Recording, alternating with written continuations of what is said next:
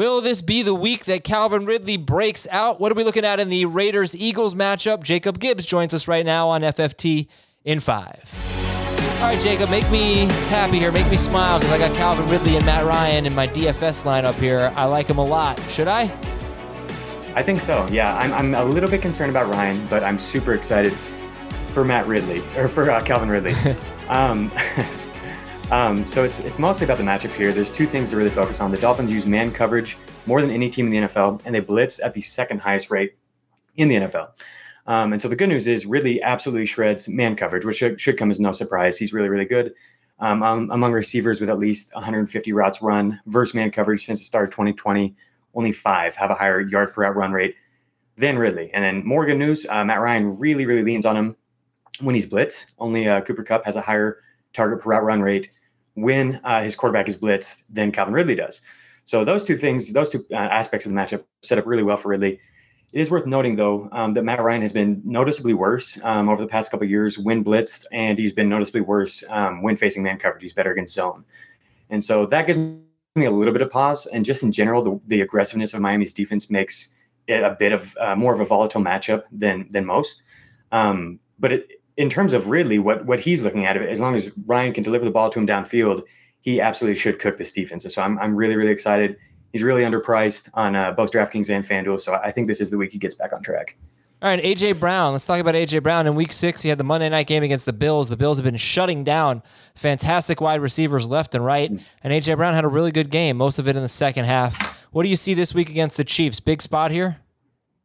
I think so. Um, this is another one that's a little bit volatile. He's of course dealing with the illness, um, and then we the Chiefs have been really bad against the run. So if, if Tennessee were to get up, um, they could just you know lean on Derrick Henry, and not need to throw as much. Um, but if they if the game script you know plays out the way that uh, Vegas is, is, expecting it to, Tennessee will be playing from behind and throwing a lot, and AJ Brown should just absolutely torch Kansas City's defense. The Chiefs are ranked 31st in DVOA against the pass, but if you look you know more specifically, it's a matchup that does set up really well for Brown.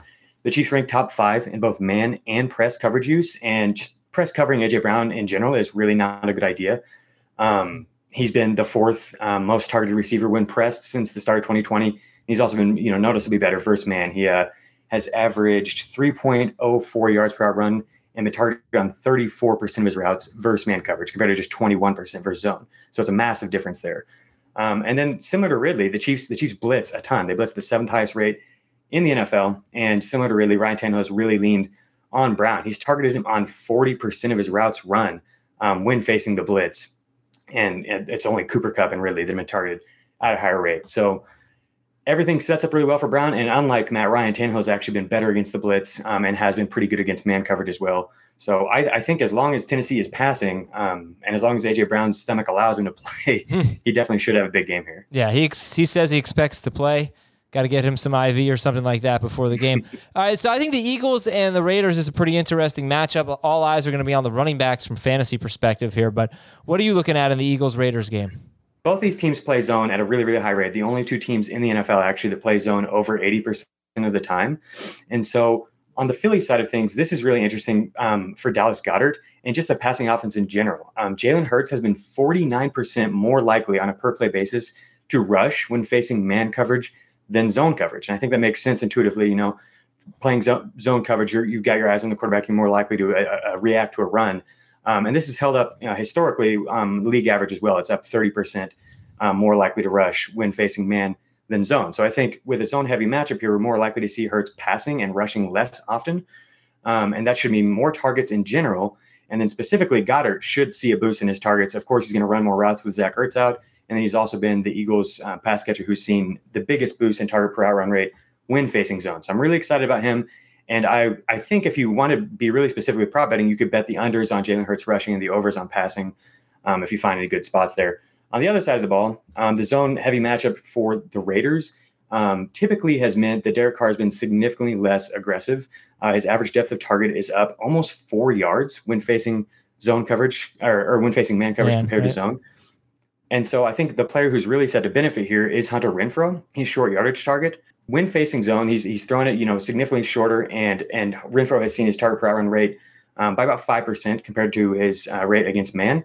And then also it's worth noting that when pressured, um, Carr has really leaned on Darren Waller, and when not pressured, his highest target per run rate player is actually Hunter Renfrow, and he's he's facing a, an Eagles defense that ranks near the the bottom of the league in pressure rate. So really exciting spot for Renfrow here, um, as well as as Dallas Goedert on the Eagles side of things. All right, excellent stuff there. Excellent stuff because you know Renfrow might be someone that fantasy managers need to turn to this week, and uh, yeah, Goedert, I think I'd be very excited to start. So good stuff here from Jacob Gibbs. Thank you so much for watching and listening to Fantasy Football today in five, and we'll talk to you tomorrow. Uh, have a good one. Enjoy your weekend.